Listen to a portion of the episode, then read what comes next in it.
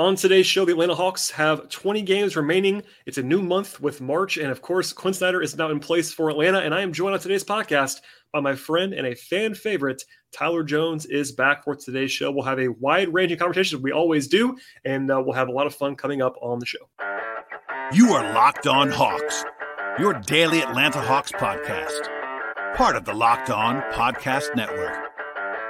Your team every day.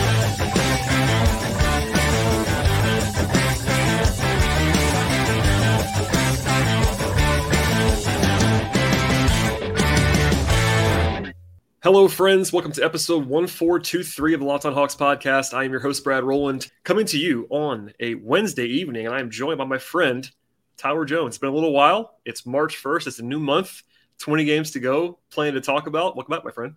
And you know what time it is, Brad. You know what time it is. Do I? Spring training. Spring training oh. for the oh. Braves, baby.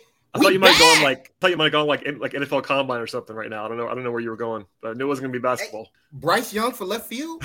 Bryce Young, yeah, Bryce Young's going to play shortstop. They're going to slide, going to slide Vaughn Grissom to, to left field. No, uh, the Braves are interesting. We're going to get there. I promise. We're uh, I'm, I'm, I'm ramping up for for Braves coverage. I kind of want to go down to Florida and see if I can see some spring training games, but it's uh it's it's it's kind of hard to do that when you cover the Hawks and they're playing right now. And and they're also having news all throughout the week during the not busiest time of the year? No, it was. Uh, I was I was traveling, and uh, it was it was rough last week when they fired Nate. I was traveling, and then when they did the press conference, I was at the dentist. It's just it's just a it's a tough scene here because you know normally if you cover an NBA team, just bring it behind the curtain a little bit. Like once the deadline is over, you kind of think, okay, there's a limited amount of like emergencies that are going to happen. It's mostly just games, and like every once in a while there'll be a big injury or something like that, but there aren't a lot of emergency podcasts post deadline unless you cover the Hawks.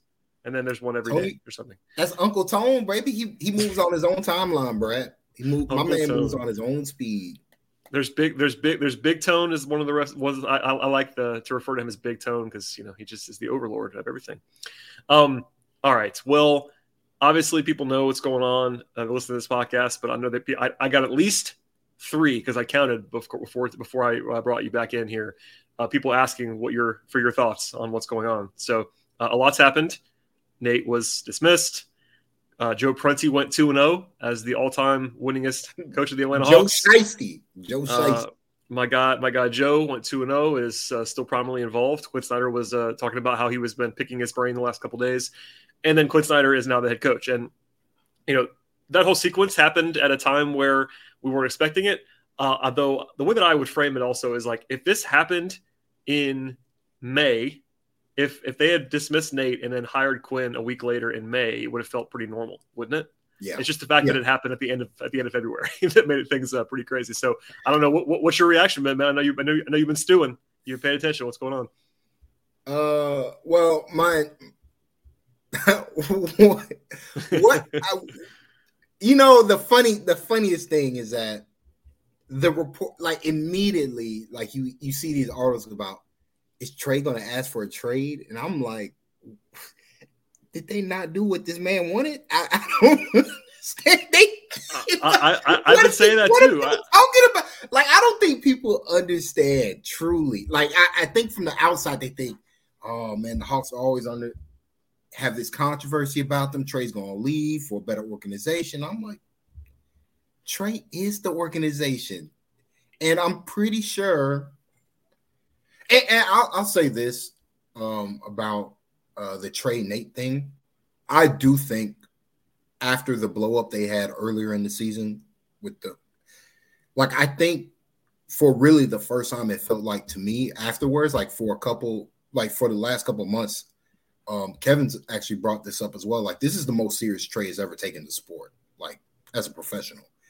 And I feel yeah. like he's actually like I truthfully, this happened while Nate, he was playing under Nate McMillan. And I think Nate got I think that incident got Trae to focus in a way that he hasn't focused before. It hasn't the thing is it hasn't shown up on the win-loss column, but like to me for the long term, like this is this has been a positive stretch of of, of real games of, of Trae really like grinding it out, uh, trying to get trying to get this team back to where they should be and where they need to be. So, like I, like I don't think like I, I don't think Nate got fired. Ultimately, to me, Nate got fired because he was 72 and 69. And this team yes. had bigger aspirations than being 72 69. Like if Agreed. if if you're a results-based coach and and you know you you talk about and your rotations are results-based where you're you're playing all your guys heavy minutes, trying to win every game, grind it out, and you're not winning. Eh, I mean, you, you just set yourself up to be let go. Like that's just reality. If if the Hawks won more games with Nate McMillan, flat out, he'd still be the probably still be the coach right now.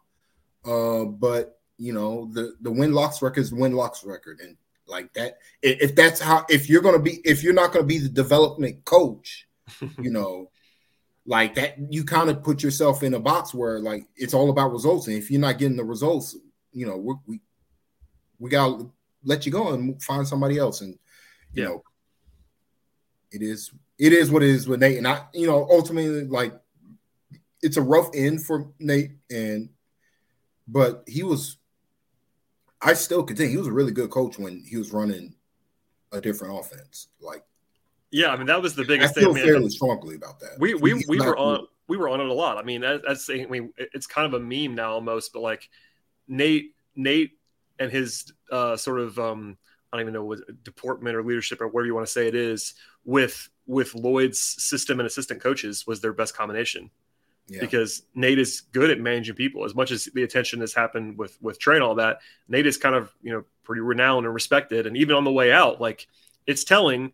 Like sometimes a guy gets fired mid season, and you might get the one quote in a press release about a guy being you know fairly nice on the way out everybody was pretty effusive about Nate on the way out in a, in a positive way. No one was crapping on Nate, even all, even off the record. Like there was nobody that was piling on Nate around the Hawks. Like front office guys, Trae said nice things about Nate on the way out. They don't have to do that. Like Trae is not someone that always says the right thing, like the perfect thing, and he did. He was like, you know, a lot of, a lot of respect for Nate, all that stuff. Like that does tell you something. Obviously, Hawks fans were ready to move on. I get all that. I had no problem with it at all. But it was telling to just kind of wrap up the Nate thing. Like he, he, he was respected still, even though they weren't winning. And I, I totally agree with you because if they had been winning, he does not get fired, and it's not because of Trae. I think I said this on the show. I think in the, in the immediate reaction show, Lloyd getting fired was a lot more about Trae than Nate yeah. getting fired. A Agreed. lot more. So it is what it is. Trae's gonna. And, get, and like, it seems like Trae's gonna get the heat no matter what. Like nationally, I'm sure you've seen it, and you and you, you don't get the coach you, killer. One, you you try not to even like it's kind of my job to pay attention to this stuff and like I mean, 90% of the discussion around the Quin hire was focused on Trae and like, oh, make or break for Trae Young. And I get it, he's the star, but like, it, it's just kind of a silly thing. Like, it's not. I mean, I guess, I guess, it's, I guess it's kind of true, but it's kind of not. It's, it's really not. It's like, I, and make or break for what? Like, I, right. I'm, I'm. It, it's genuinely confusing because it, it, it pretends that that I guess trade is still considered not to be you know, us. I don't know what I don't. I actually don't know because like he's a he's a clear cut superstar. Like it, that that's just. Well, here's the thing. So this year he didn't make the All Star team. I wasn't outraged by it. I, I thought that he should have made the All Star team, and I said that. I think he is an All Star, but the first month, month and a half, he wasn't good. Like by his standards, he yeah. just wasn't. He, he missed he missed a lot of shots. But what you said earlier is actually important, and maybe not I think understood unless you're like really grinding it out. Um, like since basically you take take January first for instance, like he is sixty percent true shooting since January first, and he's averaging like eleven assists a game. And um, I know this is not like an important thing for a lot of people, but Trae's defense has been a lot better. Like that doesn't mean it's been great, but like you talked about it earlier with, and Kevin said it too. He's just been a lot more dialed in. Like he's playing at a level now the last couple of months, and even before that, I think a little bit where like he's he's quote unquote back. Like if there's any worry about Trae like falling off, which there probably should never been, honestly. But early in the year he wasn't he he didn't play that well, and now he's been playing that well again for the last couple of months. And like it's kind of funny. I said some. I said Trae. I wonder what you think about this. I said Trae played really well last night on Tuesday for three and a half quarters. He was bad late, no question about it. Yeah, I said that, and I got yelled at for being too soft about Trae. And it's like he was bad late. I'm not saying, but guy, I think he had 34 points. Like he wasn't inefficient. Like he he played well until the end, and that's okay to say. Like Bradley Beal was better down the stretch. That's why they lost. It's fine. It's one game, and I know it's a lot of headlines because it was Quin's first game. But like, take a step back on Trae. If you watch him every night, he's playing as well as he's ever played as far as like overall game wise. He's not scoring 50. I get that, but like he's playing, he's playing well. And not only is he playing well, he's been part of the t- he's been part of the team. That's what's been like early in the season. He, Brad, I would you would just watch. He's not he would not talk to his teammates. He'd go to the end of the bench, not talk to anybody. And and he gets he was getting into that mood and it was really frustrating uh, to the start. So he was he was annoying. I mean, it was annoying for everybody to watch. Like his body language wasn't great, and he wasn't playing well, and he all and it was just like, come on, this is your team. Like you gotta you gotta take responsibility. So when that blow up happened, I feel like after after the blow up uh, mm-hmm. with him, you know, leaving instead of staying for the game, he's been involved, and I feel like they like I feel like he and the team actually had a real conversation, began to real have real dialogue with each other, real you know just talking as basketball players about what needs to be done in order for this team to win. And like Trae's Trae's a beast, man. Like you know this make or break. I don't, I don't know what people talk like. People say that, and then it's it's because nobody watches games anymore like big picture. Nobody watches full games anymore. Like that's just the reality. From you know, national media got nas- nationally. There's just too many like storylines to pick from, it, and we prioritize stuff that you know is not as important. But to really get a under a grasp of how players are playing or how teams team playing, like you really have to watch every game and like see the progression. And like to me, I've been actually impressed with what Trae's done since that blow up, and he's really won me back because he was really like, Brad. I, I was I, I, oh, fans oh, were angry at Trae. I was beyond angry. I saw I saw the, I saw the tweets. I was there. I was I was I was I was following along with you. No, it's yeah, I, I agree. I, and you know, there is a discussion to be had, and there's it's always happening nationally and, and occasionally locally too. About like what your limitations are when you have Trae as your best player, and like that, that's a real conversation that you can have. I, get it. It's not a crazy conversation if you do it in a rational way. But like just the framing is has bothered me, just generally speaking, because like, you know, I, I, would get it if it was like directly tied, but I mean, there's been no evidence, and I, you know, I'm pretty close to it. There's been no evidence that like Trae got Nate fired. Like that's not a thing that seemingly happened. So, um, and look, the performance is what it is, and I think that you know we all assumed, and I said it multiple times that they were going to move on from Nate at the end of the season. So there really is no shame in doing that six weeks early or eight weeks early, whatever it is. Like that's just kind of a natural. It's fine. Would it have been easier if Nate stepped down or something? Like maybe, but it just they, they pulled the band-aid off. It, it, it is what it is, and um, certainly I would believe, and it wouldn't stun me if a story came out in you know a couple months that says, "Hey, by the way, the Hawks moved on Nate because they thought they could quit Snyder right then and there."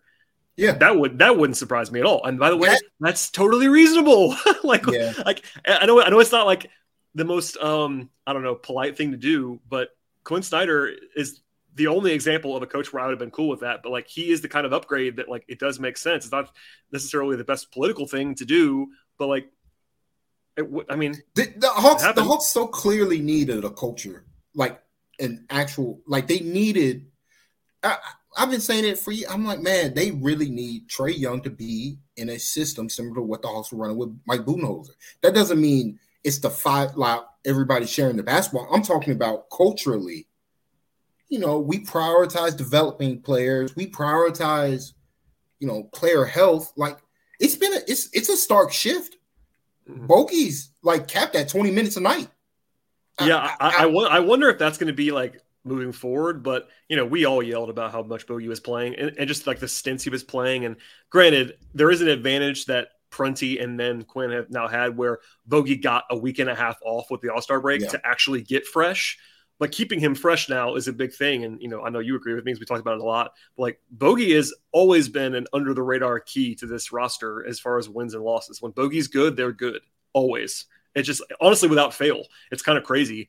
Um, but and that's one example. Like they're keeping an eye on Clint. Obviously, John's had an express minutes restriction coming back from the concussion and all that too. But like, you know, they're to be more modern, it seems, through that lens. Like, I understand there's a divide, generally speaking, in the way players are handled in the load management discussion. I'm not going to have that. The Hawks weren't load managing guys at all, which is fine. Like, I think I, I think probably only had two or three games all year. It was bogey on back to backs. They were resting, but it's not even about rest. It's just like don't play guys this hard that can't handle it because they're older guys. Can't like handle it physically. Yeah. Bo- Bogey shouldn't be playing 15 minute stints like that. I mean, it's pretty obvious at this point. Um, and even even Trae and Dejounte, you pointed it out too. I know after that first, I think it was the first game or second game when they both. It was a, it was a competitive. Oh, it was a Brooklyn game. It was a competitive game the whole way through, and they both played like 33 minutes. And it was like that doesn't usually happen. Like they're usually one of them's going to 37, 38 every night, if not both. And it's like it's just one game. It doesn't tell you everything. But taking the longer view, it's kind of weird because you know this is actually a discussion I wanted to have with you. They're hiring this coach in part, and they're saying it too, on, on to to win now and for the future. Like they're in this weird spot where they're trying to win now still. Whereas most of these times, like you're trying to hire this guy in season, it's more for the future. The Hawks are kind of walking the line right now of like trying to do both. But Quin's been pretty upfront. Like they're gonna, it's gonna take some time, and they all kind of know that. I wonder what you think about like straddling the line because clearly I'm gonna cover every game like it matters because it does. They're in the playoff race, but like, how are you thinking about that as far as like what matters here? Because you know every game is a referendum, as you well know. Anytime they lose a game, it's like the end of the world. Or if they win a game, they're going, they're going to the finals. Like, what do you think about that? Like every game now, you know, there's 20 games left in the season. They have a good coach in place. They have a healthy roster. They should be able to win. But also, like that's balanced out with like what's going to happen long term, what Quin's actually evaluating, getting familiar, and all that. Today's show is brought to you by FanDuel, and the All Star break is, of course, behind us. The stretch run is here. It's perfect time to download FanDuel, America's number one sports book. And new customers getting no sweat first bet to $1,000 with FanDuel. That means bonus bets coming back to you if your first bet doesn't win. Download the FanDuel Sportsbook app right now. It's safe, secure, and super easy to use. About anything you're looking for in the sports world. That, of course, that of course includes stuff like point spreads and totals and money lines and player props. And the Hawks are back in action on Friday against Portland at home. And FanDuel will have every line you need to advance that game. I had to guess right now the Hawks will probably be favored in that game, if I had to guess, but uh, we'll find out more on Thursday in that one, and we'll talk much more about that game later on this week. But from there, you can find many more exclusive bets at FanDuel, like the two by three, which is where they actually have three, two three pointers in the first three minutes of an NBA game, and also FanDuel lets you combine bets together for a bigger payout with a same game parlay. Don't wait and don't miss the chance to get your no sweat first bet up to $1,000 bonus bets right now when you go to fanduel.com slash locked on. That is fanduel.com slash locked on. Make every moment more with FanDuel, official sportsbook partner of the NBA. I'm trying to see how how Quin is going to manage the roster. I'm actually tactically, I, I don't expect the Hawks to be that different than what than what they have been relatively recently. You've seen them do some more new stuff. They're doing a lot more switching, yeah, uh, uh, on defense in particular. And I I would suspect that that that's probably going to be something they they try to implement more going forward. Just because I mean, there's a there's a center decision they have to make uh, mm-hmm. and like, um, you know, last game aside, there's there's nothing Okongwu could have done about uh, last game, but like, you know, Okongwu's been balling. Uh, you know, this is the best stretch of his career, and oh, so yeah. like tailoring the defense more towards his style of basketball might be something that they. That's probably the one thing I'm going to be monitoring to see if they still uh, try to do that, and uh, also to see, um, just to see in general how uh, if and when they play, like how Jalen and AJ look. Uh, hmm. Yeah. Under under Jalen is a popular topic. Jalen's a, popular topic I, right I'll Say, I'll, I'll, say this. I'll say this about about Jalen because, he, granted, he didn't play against the Wizards. I've been impressed with the, the way he's playing. Um, it's a lot of he's doing a lot of the dirty stuff. He's doing a lot of the effort stuff that mm-hmm. re, he he has to get down first if he wants to take that next step to whatever that next step is for him. But like he's he's consistently doing that now, and that's and and that's to me that's great to see. I'm I'm hopeful that you know he's going to get the opportunity to, to showcase what he can do on the floor because I think like to me I think Jalen's somebody who could really help this team defensively um, as somebody who you can put on really anybody and have him just be that big that other big wing defender big power forward defender because like he i mean i was just I, I was really impressed with the intensity level that he played with it was short stints short roles for him because i mean the minutes just aren't there yeah. right now but i i think he's going to get the opportunity um because Bey, for as good as he for as good as he look, his shot looks great, and like yeah, I, yeah, and I understand why he's playing a lot, but like defensively, it's, it's last night. Last night, I mean, it's, it's been bad.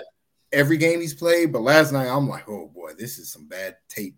Yeah, I mean the the charitable thing there with Bey is that you know he's played under what four coaches in two weeks or something, so maybe it's maybe it's that. But the, the problem is in Detroit, the tape wasn't good on defense defense either. And honestly, not to get on the whole Saddiq Bey road, but like he is a step or two slower than people think that he is. Like that was his limitation in college too. And I, I liked his defense more in college than, I, than in the pros. But like he, I, it, it's sort of an ill-fated comparison. I wasn't trying to make a perfect one for one, but like I compared him to Gallo briefly last night, and they're different. They're different players for sure. Like Bey is much more of a perimeter guy, etc. But like I was just trying to make the point of, of a recent Hawks guy who's like a step or two slow. Also, they also need him for spacing, and that they're kind of using him the way they used to use Gallo when they when he plays the four in some respects. Um, I, I just think that he's going to be inherently overrated by Hawks fans, and not in a bad way. It's just natural because people, as you all know, just like offense more than defense, and it's just what people focus on. And if he makes threes, I saw it last night. People people were, were celebrating how great Saddiq Bey was, and I'm like, he made some shots. He if you, if you watch him play defense though, he, he kind of killed them like the entire game. So it's a it's yeah. it's tough. And then you throw in you throw in John, who has been restricted the last couple games. I know you and I don't have to do the Collins thing again because you and I love Collins more than everybody else does. But um, I will be interested to see kind of what you're talking about earlier about the deployment of the roster. Like once Collins is not restricted at all, is he gonna play 25 minutes a night? Because that's what he, that's where he's been the last couple games. They've been leading on Bey more. If Jalen plays, that'll be even more. Um, you know, it seems like even today I tweeted some quotes out um, and I think I showed them to you before we started talking. Like it almost seemed like Quin was signaling that they might be choosing between AJ and Jalen on a nightly basis because he was talking about not wanting to play 10 or 11 guys essentially. Like that, that, wasn't like flat out said that, but if you read between the lines, it does kind of feel like it's not this I, I think Bey is going to play. So it's essentially between AJ, who's been playing less, notably every week or so, he gets to play less and less and less, and then Jalen. And that's okay but I think a lot of fans, because they were frustrated with Nate about this in the reverse, kind of thought, okay, Quin's going to play our young guys a lot more. That's not really the rep Quin has, to be honest. Like he's more of a development guy than Nate for sure. But like if you go back to Utah, like there were people there that thought he should have played young guys more. Like I don't think Quin's going to come in there and like just toss out minutes to the young guys out of out of uh just obligation. I think he's going to be pretty discerning and um, his minutes to win. Like I know I, am pretty high the player development aspects too. But I think he's a fan of player development off the court more than yeah. actually just like forcing guys on the court. Yeah, and um, I think the John the John thing is is interesting. It's it's tough to say too much because I'm pretty sure we kind of all know the direction they're going with John.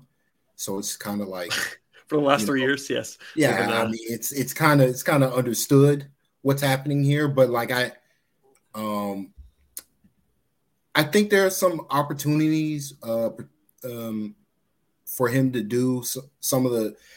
What I will say, if they're going to run more pick and roll, I think that's going to be benefit him the most. Uh, where he's going to use more. Him.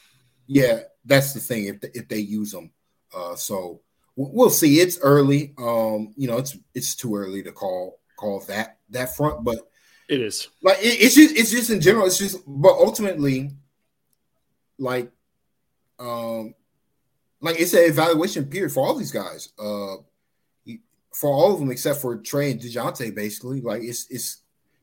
Uh, I think it's a, a, a evaluation to DeAndre. Like this is a different defensive scheme. If the Hawks are switching more, DeAndre has to find a way to make a, a more consistent impact on the defensive end than just you know what he's what he's been used to in his role. Same with Capela. Um, so it's going to be interesting to see how these guys look, you know, as as the season going on, and how Quin tailors what he's what he wants to do with what the talent that he has on this team.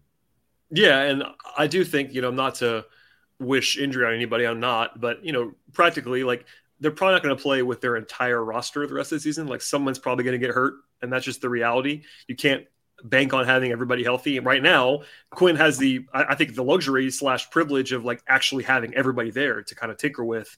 But the first rolled ankle, and it becomes a lot easier in a lot of ways because yeah. they basically have ten guys they want to play, and if somebody goes down, they're their nine man rotation kind of clicks into place, no matter who, kind of no matter who that guy is. The only way it wouldn't is if it, is if it was Trae or Dejounte, because those guys they kind of have to either play Aaron Holiday or try something else for defense or whatever.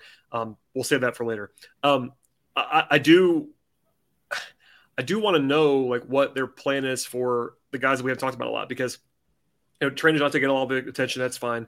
But because I'm you, we watch every game, I can tell to you about the guys who don't. And Hunter's a great one to bring up because Hunter is, um, relic's the wrong word, but like he's he's a Travis Schlenk guy. Like, yeah, that's that's simplistic, but Travis traded up for DeAndre. Travis paid DeAndre, and granted, he's got an extension that hasn't even started yet, so he's not going. He's not going anywhere. But we don't know how Landry Fields feels about DeAndre Hunter. DeAndre, we don't know about. Yeah. We don't know how Quin Snyder feels about DeAndre Hunter, about any of these guys really, but especially about DeAndre Hunter. So, um, like, he's been borderline untouchable for the last couple years. Like, not in a obviously they would, they would trade him for like a star, but like they were he was like the guy next to Trae that they were not going to trade, basically, in every discussion. Yeah. And I'm not saying they're going to trade him now, but he's no longer like that. He's not protected like that anymore. He's going to have a lot more pressure on him because of the money, because of the role. And look, he is the only guy still on their roster that does what he does. So he like they have, they have other wings, but he's the he's the only wing size player that we know is a good defender on this team, and he, that that kind of guarantees him playing time. But also, it's like, all right, what's he going to be? Because this is a very simplistic thing too. But Hunter doesn't strike me as like the offensive profile of what Quin necessarily loves at that spot either. Going back to previous stops, so uh, I'm not saying anything about it like negatively. I just have questions because we just don't we don't know. That, that's not a negative. It's just we we just don't have that. I haven't really thought about it until like recently that you know that whole regime that brought DeAndre in and invested in him is just it's not there anymore. Yeah, so it, it I'm in like they just acquired Bey for five second round picks. Like, and I would assume, I would assume the Hawks are interested in signing him into a into a long term contract extension.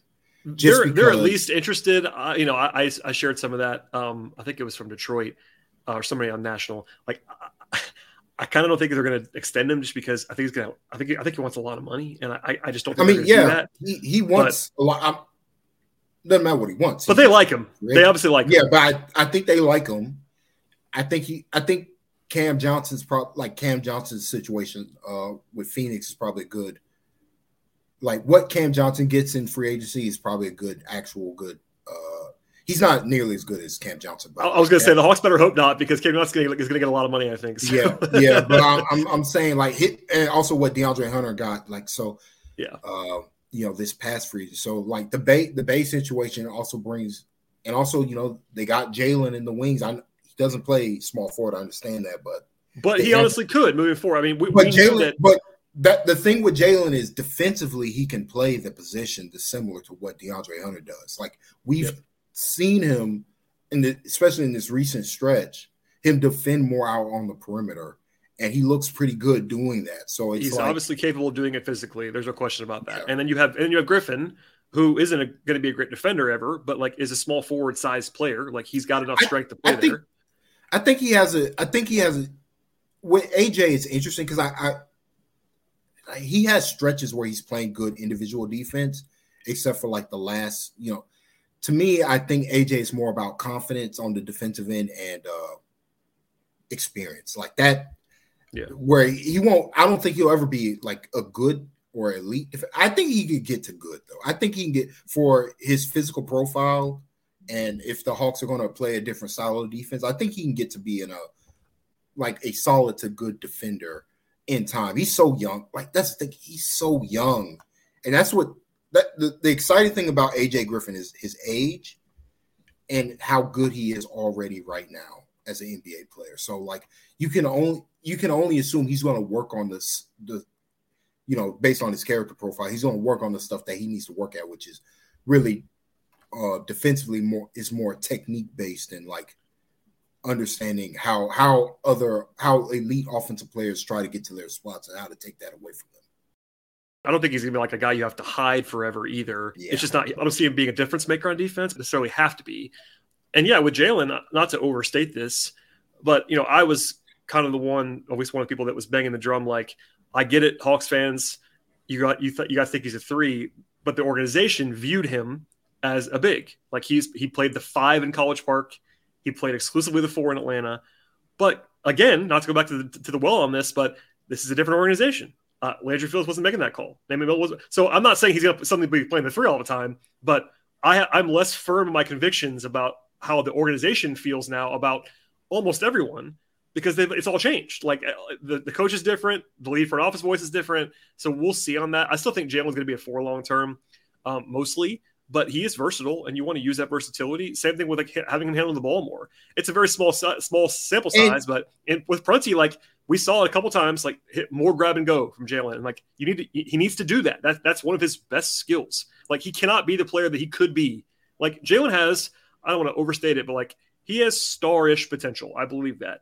But w- for him to actually do that, it's not necessarily like super likely to happen, but he could do it. You need to like let him do what he can do. Like he, that's yeah. the special things that he can do. Like his special traits are his like end to end speed and athleticism and ball handling. Like he's really skilled and athletic, and like that doesn't always shine in the half court. It, it, it kind of can't. But you got to have he has to have the freedom. I think he'll have more freedom now if I had guessed. Yeah, and he's got great chemistry with Okongwu and AJ. They Griffin. do play well together. J- yeah. Jalen Jalen is like, I'm not concerned. Like I know he didn't play against the Wizards last night, but like I'm not actually. He, he's gonna he's gonna play. I, I, I don't think he's gonna play every. He, he may not play every game. He's gonna play. I, they're not gonna ne- they're, not gonna not play him. I, I get that yeah. people are worried about that now, and I I totally it's one game and he didn't play. So I, I, don't think that we're suddenly going to be talking about him never playing again, like like like last year. It's not going to go back to that where and, he's just never playing the reason why he doesn't play is because he's he's a bad shooter. It's just math. Capela I mean, is it, on the rep. Capela's it, also on the roster. Like if you were like to me, if if Jalen was the caliber of shooter that John Collins was, he'd probably been playing more consistently. I get it, John Collins not making his three pointers, but teams still like close out the John still, even though he's shooting like 21% from three. And he's all, and um, you know, and uh, honestly though, to your point, this is very simplistic and this is not how they're thinking necessarily, but you know, you have John who at the moment is not shooting well, but can yeah. shoot a little bit. And then you have now with Saddiq Bey, you have a different option. Like your wrinkle, to, if you're not going to play John, you're going to go with the sh- with, the spacer which shooter guy, shooting, which is not Jalen. So like that's where you have to fi- you kind of have to force yourself to play Jalen because there's not like an obvious reason to play him right now. It's beyond development, clearly. And I think he's just, he's, he's also just good. I mean, this is going to say Saddiq Bey is better right now than Jalen Johnson. I firmly believe Jalen Johnson is a like a much better prospect than Saddiq Bey. Like Absolutely. I don't think I don't think it's close. So if it's close at all, as far as like who's going to play, like I'd lean to the guy that you're going to invest in long term. In, in, Bey in Bey's defense, uh, his shooting is super valuable. Oh, it like, is. I'm, I'm, not I saying he, I can't he should play. Like no question. Com- combination of the the trigger that he has, like the quick quick release that he has, and the confidence to just take them. Like yeah, the, the hope the hope with Bey the hope with Bey is like he just has to get passable defensively because like yeah I, I'm not I'm not trying to assume that this first week is indicative of his defense because it's really been bad. We talked about it earlier. We don't have to belabor that point if this is actually what he is defensively, it's a problem. I don't think that I'm going to assume that until we see it for a lot longer, and hopefully that doesn't happen. But uh, and he also can play a little bit at the three, like, and that's why they're choosing kind of, I think, between AJ and Jalen is that they can kind of just give Bey's uh, Griffin's minutes to Bey and then have that kind of get Jalen back in there. So that's one of the things that Bey unlocks for you is that he's not a good defender at either forward spot, but he can play the three. He's already, he's already been doing that. He's been taking some of AJ's minutes there anyway, and he's also your small, your small ball four option. And I think that they've kind of signaled that they're not going to play Hunter at the four very much anymore, which is fine with me.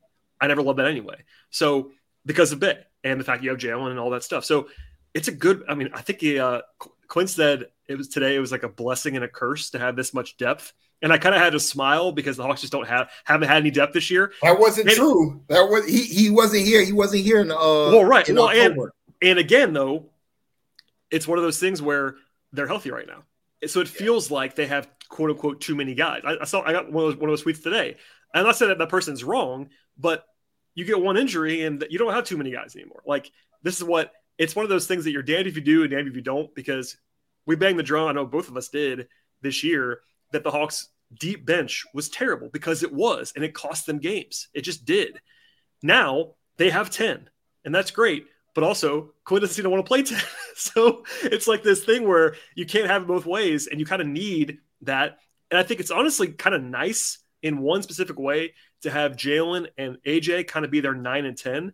Those guys are young enough where if they don't play, they're not going to like raise hell. Like they're not going to be like it's not going to be disruptive if they don't play. It sucks for fans that want to see them, and I get that. But like you don't have to. You're not sitting a veteran.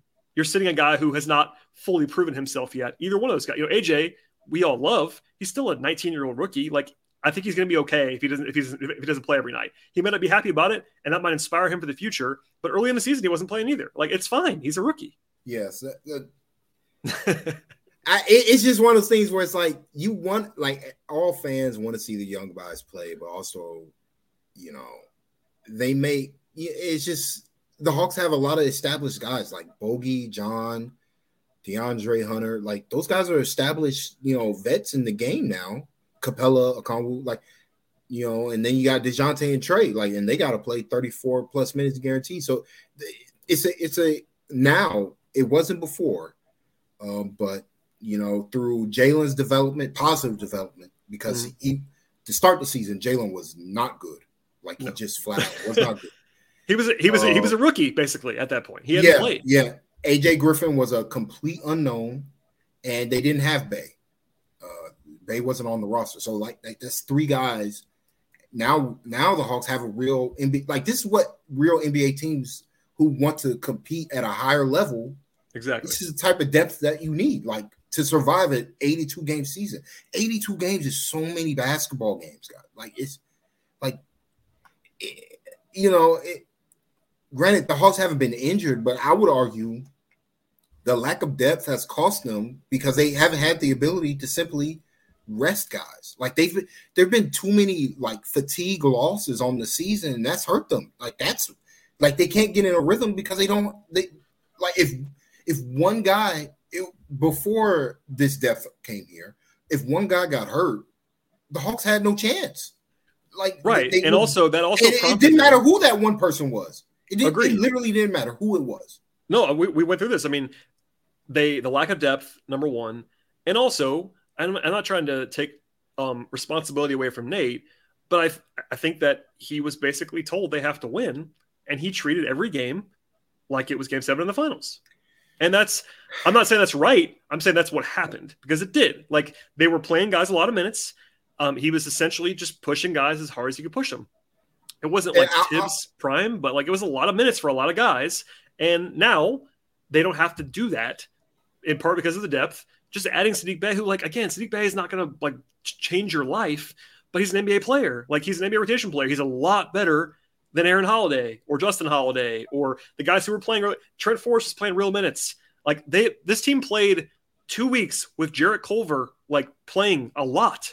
Like Ooh. I was, I was in, I was in Orlando when the game that I think it was DeAndre and John both got hurt, and I think Culver played like 18 minutes in the second half. Like they, they had no depth on the team, and now they have eight guys who are established players, and then you have two more young guys who are extremely talented that they want to play. That's 10. So if you get one injury, you're fine. Two injuries, it gets dicey again, but that's every team. So yeah. it is uh it's just a lot more um cohesive. And you know, the thing about Bey, like that that was part of the rationale. And Landry said it. Like I think he got asked by me and other people, I think three or four times in that press conference, you know, kind of what the appeal of Saddiq Bey was. And he kept saying depth like over and over again.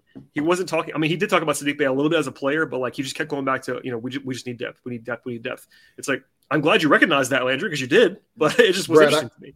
I actually have a question for you. Because uh, I know the immediate, I, um, my immediate reaction was the same when the Hawks initially uh, traded for Bey for five second round picks. I thought that was a, a bit excessive, but you know, I, my, my opinions actually changed because like, even with the defensive failings, like that level of shooting, um, combined with his size and physical traits, like five second round picks f- feels fair to me. Do you, do you still feel like the Hawks? Yeah, over, like it's not necessarily. I don't know. It's just more of a. It doesn't. The deal never bothered me. it's just one of those things where like did, were they going to say no to four? you know what I mean? Or three? It's one of those kind of funny things. It's like, um, and somebody, either Jae Crowder or somebody set the market that it was five. Uh, yeah, I think it, I think it was Jae Crowder, somebody and that's fine. Set, set and market. and look, I I do think second rounders are worth something, whereas most people just don't yeah, care. And, and I get right, and I and I get it. I I get all of it. It never bothered me. It was just kind of like the it was the principle of when you when you thought it out, and I try to explain this too on those reaction shows. A lot of what they paid for, in my opinion, was how cheap was how cheap he was, and True. and not have and not having to trade any of their core guys. Like core they guys. made an upgrade. Like the easiest way to make an upgrade to their roster at the deadline, which you and I talked about, was to flip Justin Holiday into another player because they didn't they didn't need they didn't need Justin Holiday, and but he was the only matching salary that was more than the minimum, basically.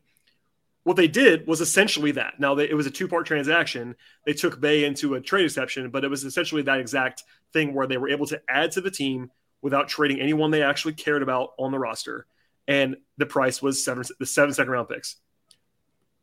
And, you know, it's a lot, but it's also not crazy because you also get, and this doesn't this doesn't matter yet, but Garrison Mathews is better than the guys they had. Like yeah, Garrison Mathews, Mathews is better than Justin Holiday. I really think that a real rotation player. Yeah, and and, and we, we'll probably never have to care about that. At least not this season. It would take two, probably three injuries to have that, Garrison Mathews play.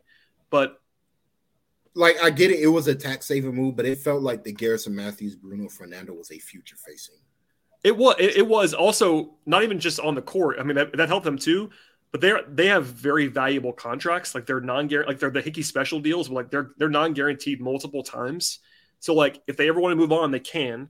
But if they want to trade them, they're valuable. If they just as matching salary, they love Bruno. Like everyone loves Bruno. I don't want to overstate that. It doesn't matter that much. Everyone loves Bruno. Bruno, Bruno and Vit Krejci are beloved, so that helps with the vibes. And then like yeah, they had they had to do that move to get under the tax to take to take Bey, and that matters. And that's why it cost them two two picks instead of probably one. Honestly, yeah, it should that would have been one if they didn't have, if they didn't have to save money. And that's fine. So no, I, I, I never hated it. I don't think it was like this great masterstroke of like asset management, but it accomplished what they wanted to accomplish. It got them better without having to change anything else. And given, I mean, if you want to be cynical, and I, I made fun of this at the time, but it's also true. If you look at what Tony has done with second round picks, if he's going to sell them anyway, like you know, yeah, I mean, he, he it was fourteen million dollars down the drain for, of, of cash of Big, cash for yeah, Hard, oh, uh, so, cash to Tony's wallet. So and I, Bey, helps him. I mean, I Bey helps him a lot.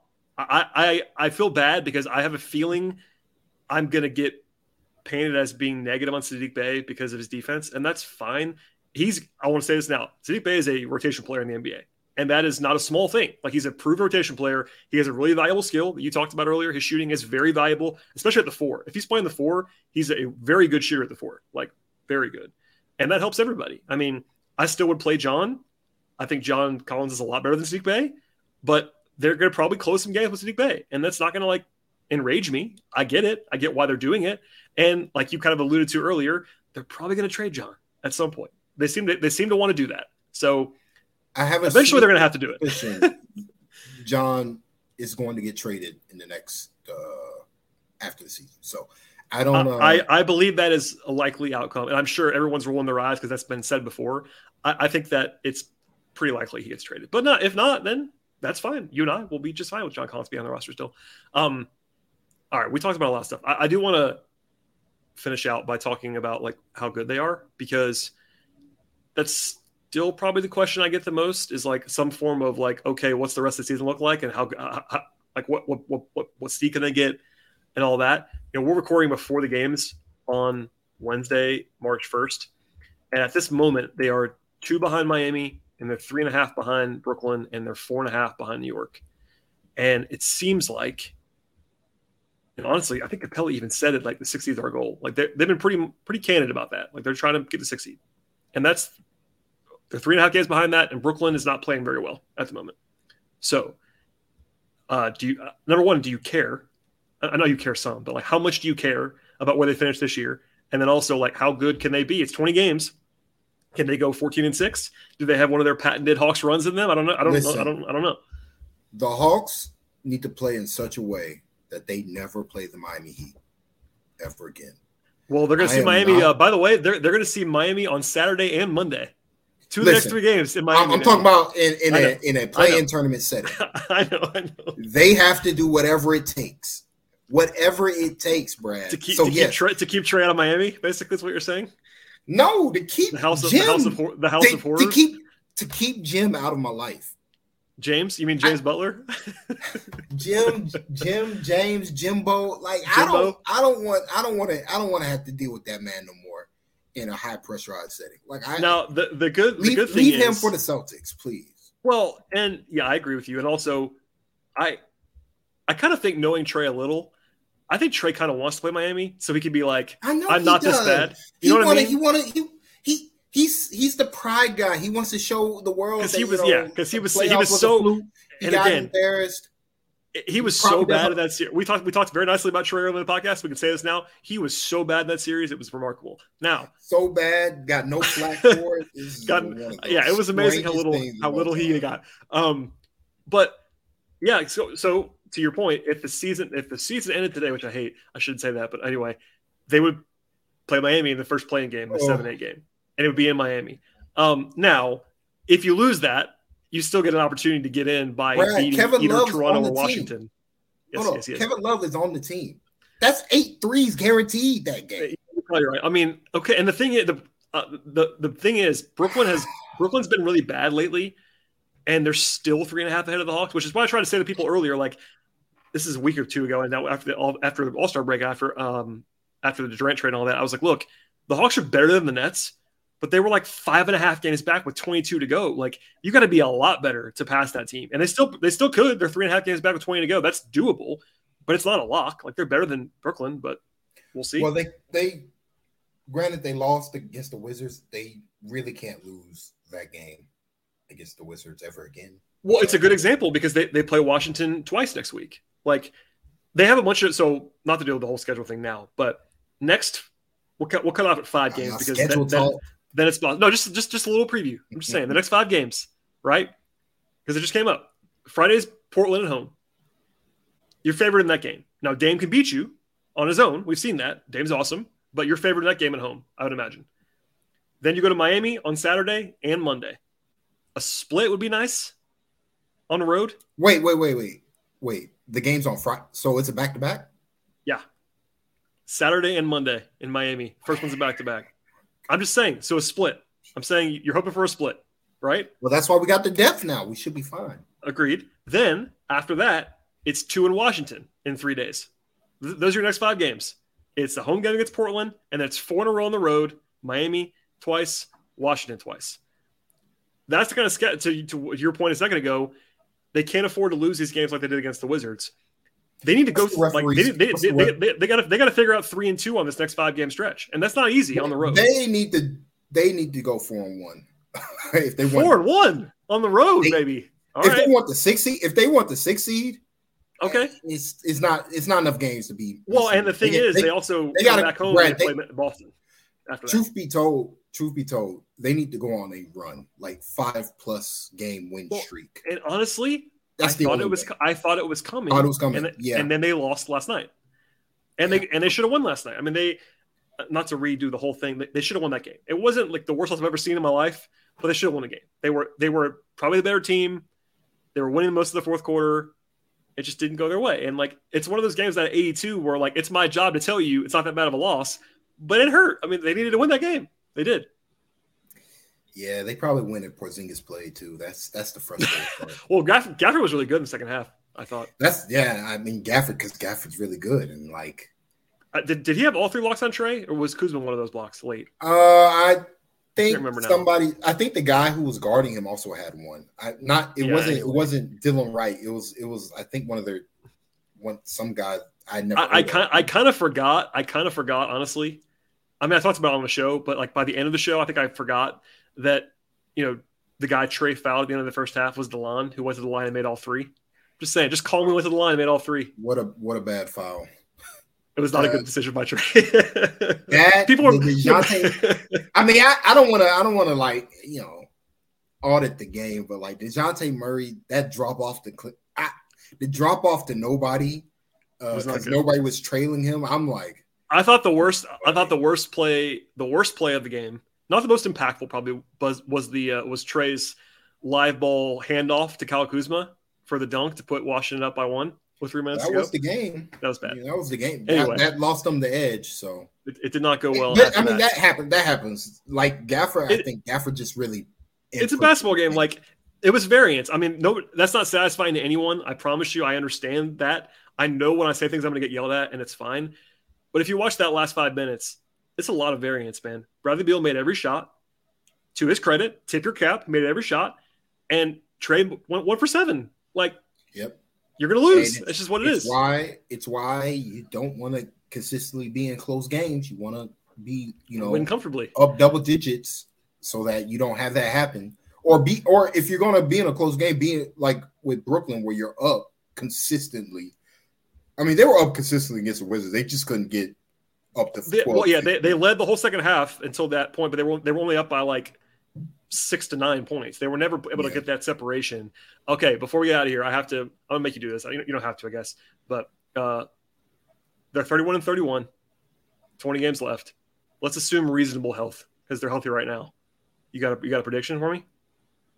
Eastern Conference Finals, baby. Oh my Back? lord, you're Bruno's back. He's The vibes Okay. are good. All right, I'll take it. Listen, that's why you're on the show. Nah, I don't know. I don't. Not, not Conference. I, I want. I, if they would have won last night, I would have came up here. I was prepared. Honestly, I asked you to come on before the game. But I now I gotta be. I gotta be measured. I have to be measured. Like Why? It- I'm measured. I don't so you don't have to be. I'm measured. That's that's my job. Um, they, I mean, they get to play Sixers in the first round, Brad. Ooh, Uh, yeah, that that's ooh, ooh, that's who I'm. honestly, honestly, I would feel pretty good, and we'll wrap up. I promise in a second. I feel pretty decent about the Hawks against the Cavs or the Sixers. If it's the Bucks or the Celtics, I don't feel as good. But the other two teams, the Bucks. The Bucks are interesting in the sense that the Bucks are the better team, but I do. I actually like the matchup.